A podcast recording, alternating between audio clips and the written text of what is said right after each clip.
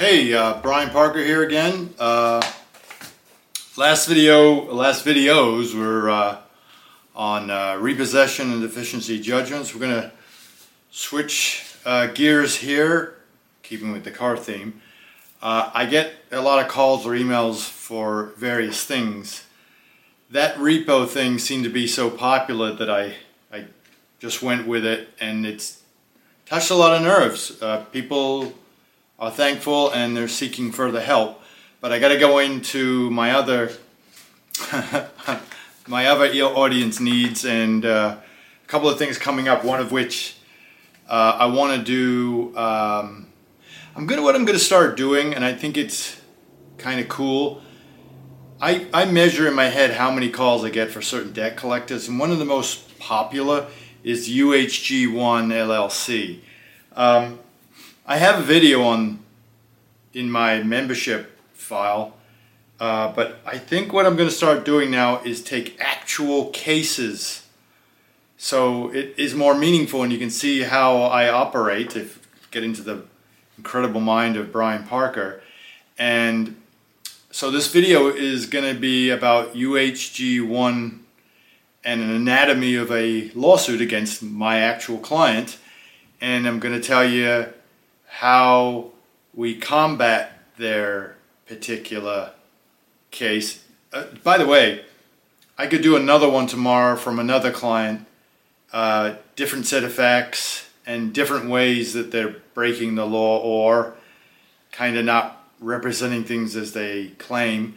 You're going to see today exactly what I mean about a debt, old debt buying company that kind of cuts corners and just assumes that you're going to default or the court's going to look the other way, which, by the way, happens. You can show the court exactly how nothing is as they claim it is, and the court goes, Yeah, but he owes the debt, which I had that happen. It keeps me up at nights because having done this probably more than most people, I know what I'm doing. So I'm usually facing a judge and even a somebody on the other side that I'm vastly more knowledgeable than. I'm nothing. I'm not any better than anybody else. It's just that I know my stuff. And when I look at a case, I can tell you in two minutes how it's going to end. And to hear a judge go, "Hey, yeah, but he owes the debt," which has nothing to do with the ownership of the debt. But I digress. I'm sorry. I'm not giving you money's worth. I'm to give you anatomy of an actual UHG1 case.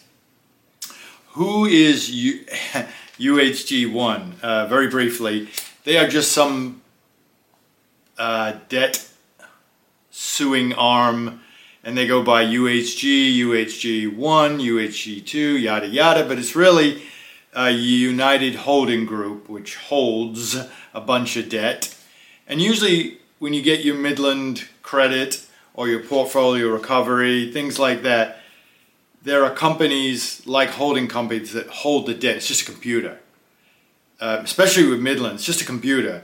They operate through a debt suing arm, if you will. And in this case, the debt suing arm, in my actual case here, is UHG.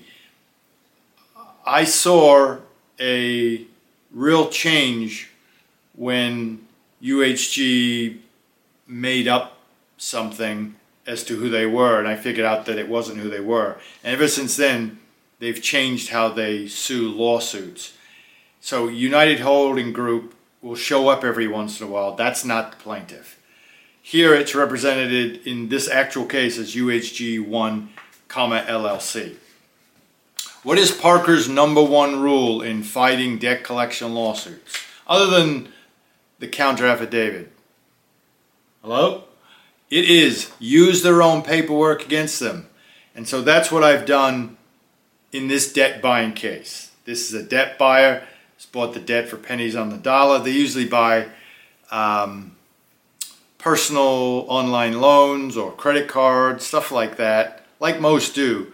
Uh, but for some reason, they're one of the companies that always brings the worst debt. And maybe they pay less money they seem to, in my experience, bring cases really poorly and badly. They had one good law firm that gave me a hard time. It was the same crap that I was dealing with, but the law firm just really tried to kick my butt.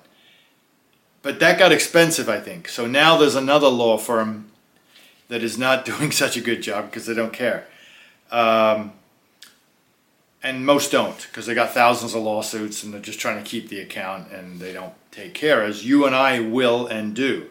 So I'm going to show you the lawsuit against my client, my answer and defenses, the counterclaim, and again, Parker's rule, what is it? The exhibits will be their own documents that we will use against them. And of course, the all important counter affidavit will be also discussed. I am going to include with this video everything the lawsuit, the answer, the defenses, the counterclaim, the exhibits, and the counter affidavit. And I'll include it for you in Word so you can see and move stuff around. Don't use my paperwork the way I use it. I'm not telling you how to practice law, and I never do. I'm not telling you to use those docs. I'm just showing you what I've got. If you can use it as a guide, great. But follow the law of your state. I'm not telling you how to practice in your life or your law or your state. Thank you. Their lawsuit, I'll put up the first page. Shazam. I got I get a lot of feedback on that Shazam. What that is, it comes from Batman. If you watch the old Batman stuff, whenever they took a punch or something, there'd be this wham or just this really poor technical effect. So it just turns me on. So that's why I do this Shazam. So Shazam first page. Uh, see paragraph 3 and 4 of their lawsuit against my client. And they say defendant requested an extension of credit from Upgrade, the original creditor, through WebBank, a licensed credit services organization, organization as an installment loan. So, a couple of things there. If you look on that first page, paragraph 3, you'll see that what I just said is true. Also, we'll get to this later they're claiming to be this is a communication from a debt collector, an attempt to collect a debt, and anything will be used for that purpose. That's your mini Miranda warning. That should not be in a lawsuit. There's a specific statute saying don't do that. But when they do that, as I've counseled in the past, they're protecting themselves one way, but you and I use that against them. So they haven't done a balancing act They've just said, geez, I got to protect myself, covering all bases, but we can use that against them. Paragraph 4 says, upgrade assigned all its rights to UHG 122-2020 as evidenced by the bill of sale. Listen to what I just said because that's going to be the lion's share of how you're going to see how we're going to get them. This is significant. Every debt uh, installment agreement has to have a truth in lending statement, federal law. Uh, those lawsuits are sometimes called TILA lawsuits. Uh, and in this case, let me put up the truth in lending disclosure statement, Shazam, and you can see clearly that WebBank is the lender or the original creditor. So they're telling the court or anybody that unfortunately listens that Upgrade is the original creditor. Why do they do that? Think about why they do that. And then they're saying their client upgrade, excuse me, their client receive the rights from UHG in a bill of sale. So already there's a problem. Then um, we're going to put the actual contract, the loan contract, up. Shazam. And that is a page that will tell you that the borrowers and the only two parties in this loan agreement are the borrower, which is my client, and WebBank. Upgrade is not listed as a creditor or original creditor. Upgrade is listed as a servicer of the debt, which is not a debt collector, but they also don't own anything. So they would not be the original creditor. Look up the definition of creditor. I don't have to look that up. If someone lends me money, they are the original creditor. There's another term of art called the current creditor. Well, that means someone sold it from the original creditor, but it all starts with the original creditor and the original borrower. So Upgrade did not own anything when the debt originated with WebBank in, under their own federal TILA, Truth in Lending Statement. Uh, They are also claiming that the debt was sold, uh, I think, January 20th, 2022, in paragraph 4. let me, let me January 22nd. That's going to be significant too. So, in their paragraph 4 in the complaint, let's just look at again paragraph 3 and 4, Shazam of the complaint. You can see where they're claiming that under paragraph 4, Upgrade sold the debt to UHG, the plaintiff, June, January 22nd, 2020. Um, so let's look at the bill of sale. That most of these debt buying lawsuits, it's like gas in a.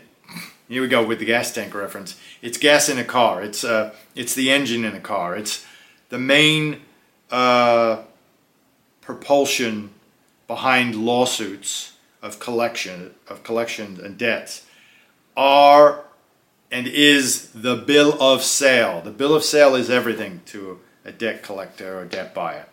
So let's take a look at this bill of sale. Shazam. Now, here's the cool thing. I'm going to read this. The document says, let me read the actual thing. On January 23rd, 2020, each investor reference will sell or cause to be sold, and that's what it says right here, but I'm reading this. A pool of, of accounts held by such investors and described in the account schedule attached to this bill of sale. So, what are investors? If you if you're a disciple of mine, it securitized. The debt was securitized, and a bunch of investors that put the money into the securitization and bond holding process own rights to this. So the bill of sale, while it says upgrade and UHG 1 have this forward flow agreement, that's every bill of sale references the purchase agreement, which is a forward flow agreement, blah, blah, blah. I'm not going to get into that today, maybe another video. But if you read this, it doesn't actually say that upgrade sold anything.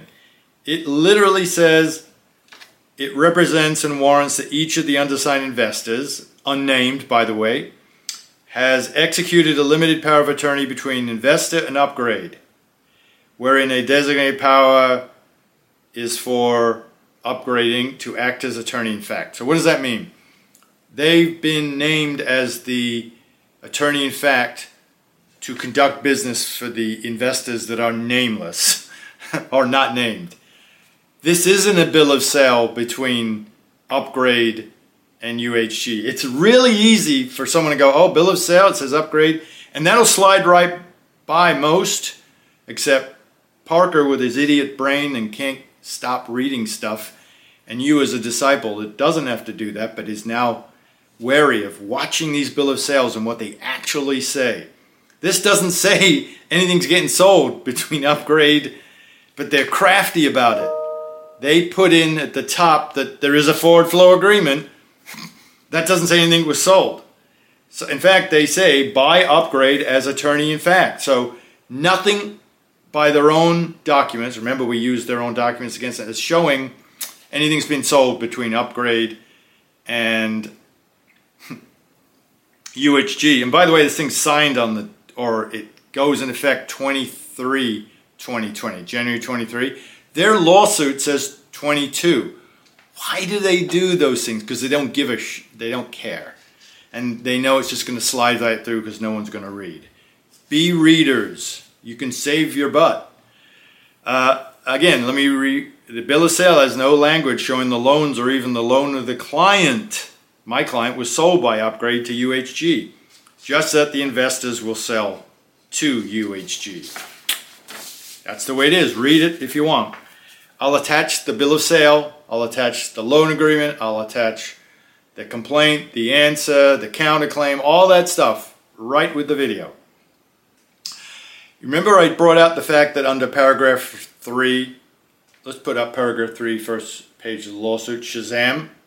See right there, the mini Miranda warning? That's not allowed or required but they do it to protect themselves on something else. But under 15 USC E11, it specifically states, and I will read the statute a debt collector may not, I'll tell you what it is.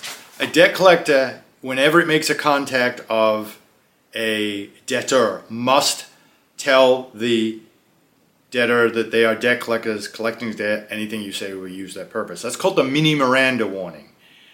It is not considered an initial contact under 1692G that then requires that you put forth the validation warnings and the ability of you to seek your validation uh, response from your letter. Once, if they make a contact to you within six, under 1692G, they must give you your rights, uh, the validation rights, within five days of that initial contact.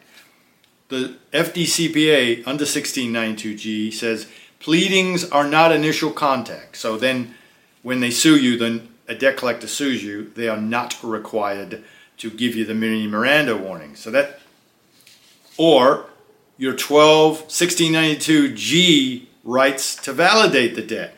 However, this is violated here because it says right in E11, 1692 E11, this paragraph shall not apply to a formal pleading made in connection with a legal action. So they lose the immunity of having someone say, I got sued, and after five days, they didn't give me my validation rights under 1692G. Well, the, the FDCPA protects law, um, law collection law firms that only sue as opposed to send letters, or if that's their only initiation, they don't have to follow 1692G. However, they included the E11 Marine Miranda warning, which is against the law. So that turns the complaint into initial contact. And the five days, I argue, is now kicked off. You better give him, the client, my client, the validation rights, which did not occur. That's all listed in my counter affidavit. My counter affidavit in this case is a doozy. Let's put it up. It's like probably two or three pages. I'll put up a couple pages. Shazam, and you can see, and, and, and as I've counseled you in the past, see all my videos on killer affidavits and how to do a counter affidavit and following the account stated statute. I won't say the word. yeah, I will. I say, I call it ASS, the counter affidavit, how to create a killer affidavit. So, um, ASS, account stated statute. That is your game plan. So you create a full counter affidavit to present your side to show the court how badly a bad job they've done.